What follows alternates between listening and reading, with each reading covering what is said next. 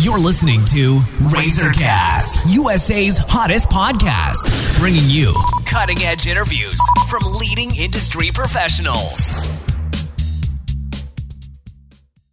Hello, everyone. This is Liz Harvey coming to you from our studios in New York City, where we are dedicated to bringing you top quality advice from many of the leading expert professionals across the U.S.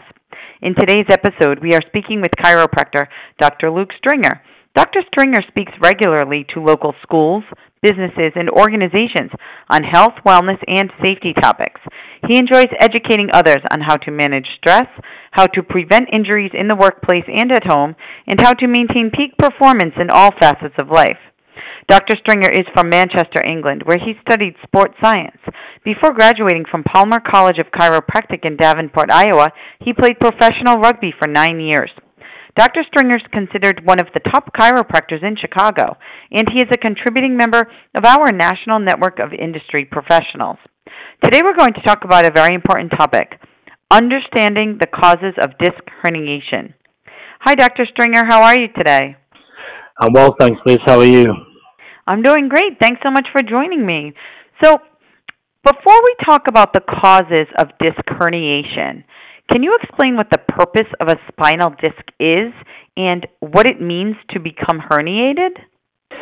Absolutely. So essentially, a disc sits between two vertebrae, two bones within the spine. Obviously, that's all the way from the top of your neck all the way into the bottom of your spine. And a disc is essentially, imagine a jelly donut. So the bread of the donut is the collagenous tissue on the outside of the disc, and the jelly inside the donut is the uh, is the fluid within the center part of the disc. Essentially, this job is to act like a shock absorber between the bones, um, and essentially, a really important job of a disc is to separate the bones enough so the nerve canal, allow, there's a lot of room for the nerve to come out of the nerve canal, and obviously healthy discs that are full of fluid, nice and spongy, nice and malleable, um, allow the spine to move, flex, and rotate, absorb a lot of force from you know, for example, if you're running from the floor up or if you're sitting and gravity's coming down. And this is really, really important to separate those bones and keep space for the nerves. Now, essentially, a herniation, you have different types of essentially disc pathology. That just means issues within the disc. And the first thing that happens when a disc under pressure from poor posture, for example, you're going to start to lose disc space from poor alignment. So that creates a disc bulge. That's where the disc fluid starts to kind of bulge into the nerve canal. And then when the disc herniates, essentially what it means is the collagenous tissue on the outside of the disc essentially starts to crack and break. So instead of keeping the fluid in the central part of this where it should be, that fluid starts to shift out away from the central part of this and it can shift into the nerve canal, for example. And then obviously there's different types of herniations, or should I say different severities of herniation. And without getting too technical, it's all based on the amount of damage within the collagenous tissue, um, how badly damaged it is, and also how much fluid is coming out of the disc.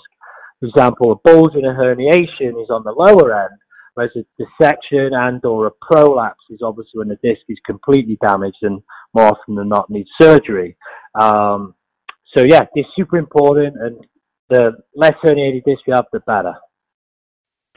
And can excessive strain, force, or traumatic injury cause a herniated disc?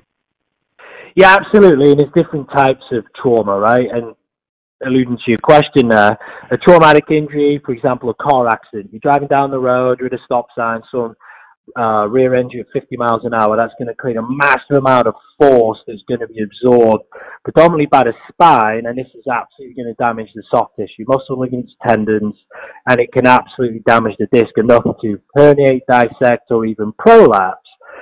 But to the early part of the question, can excessive strain cause herniation of disc? Absolutely. Now, what is strain? Could it be a lifting injury? And we had poor lifting form and you've gone to lift and it's created damage in the disc, that can absolutely happen.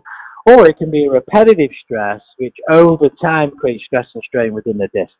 For example, you've got really poor neck posture, your head's at in front of your chest, you've lost your neck curve, you're putting too much pressure through the front of the disc. Well, repetitively over time, that stress and strain and tension is going to break that joint down and break the disc down, which can cause disc pathology, bulges, herniations.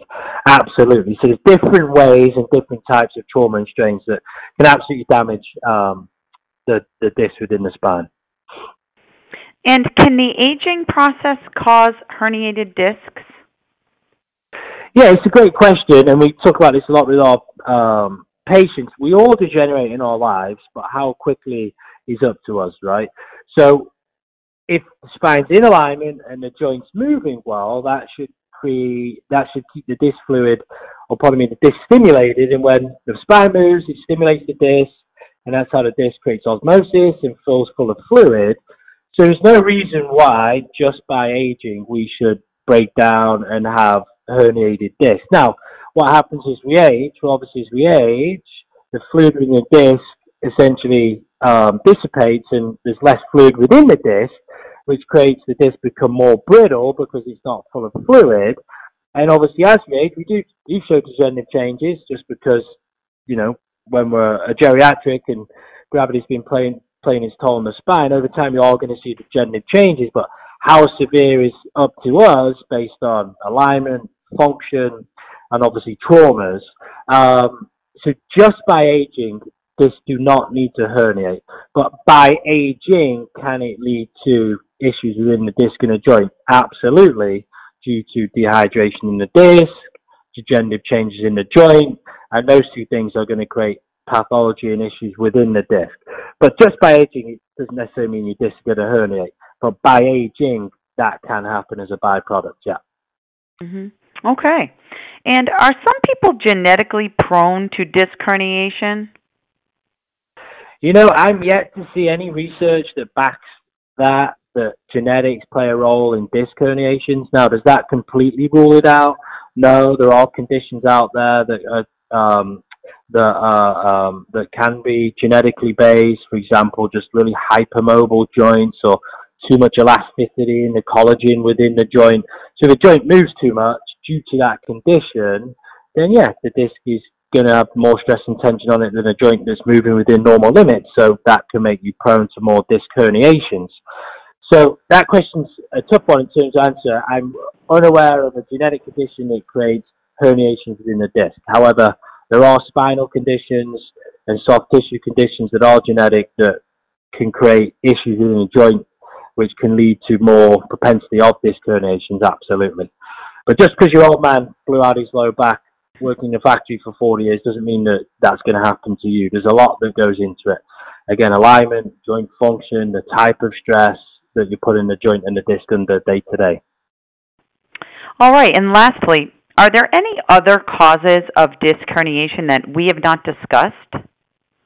I don't think we haven't discussed a specific cause, but let's discuss posture because essentially posture is the window to your health and we practice downtown the South Loop in Chicago, and obviously we're speaking to the local community on the importance of good posture, spine alignment, how it optimizes function within the nervous system, and allows us to function optimally. So if we're in poor posture, this example should have a 40 degree curve in our lower back because we've been sitting on desk for 10 years, 40 hours a week. That curve is now at 20% or pardon me, 20 degrees. We lost 50% of the curve within our lower back, which is quite common to see within uh, the corporate athlete. Well, what happens is because the curve is designed to absorb force at the back of the joint, well, because we have less of the curve, the weight, instead of being absorbed at the back of the joint where all the extra bone is, is now going to migrate to the middle or the front of the joint. So then when we're seated in a flex position, leaning forwards, the weight is now not being absorbed at the back of the joint where it should be, it's being absorbed at the front. So obviously as we repetitively do this over time, if the front of the joint in our lower back, for example, is absorbing more force than the back, this is going to increase pressure in the disc. By seating, by being seated and sitting in a flex position, so leaning forwards, that's poor posture, and research is pretty clear, you can increase pressure within the joint by 300%. So by repetitively doing this day to day, that can absolutely lead to issues in the disc, herniations, degeneration in the spine. I think that's an important piece that we also need to discuss. All right. Well, thank you, Dr. Stringer. We know you're busy, so I want to thank you for all of your time and help today. Appreciate you having me on, Liz. Thank you. And for our listeners across the country, if you are interested in speaking with the doctor, please visit www.southloopchiropractor.com or call 312-987-4878 to schedule an appointment. And on behalf of our team, we want to thank you for listening, and we look forward to bringing you more top quality content from our country's leading experts. You've been listening to Razorcast, USA's hottest podcast, bringing you cutting edge interviews from leading industry professionals.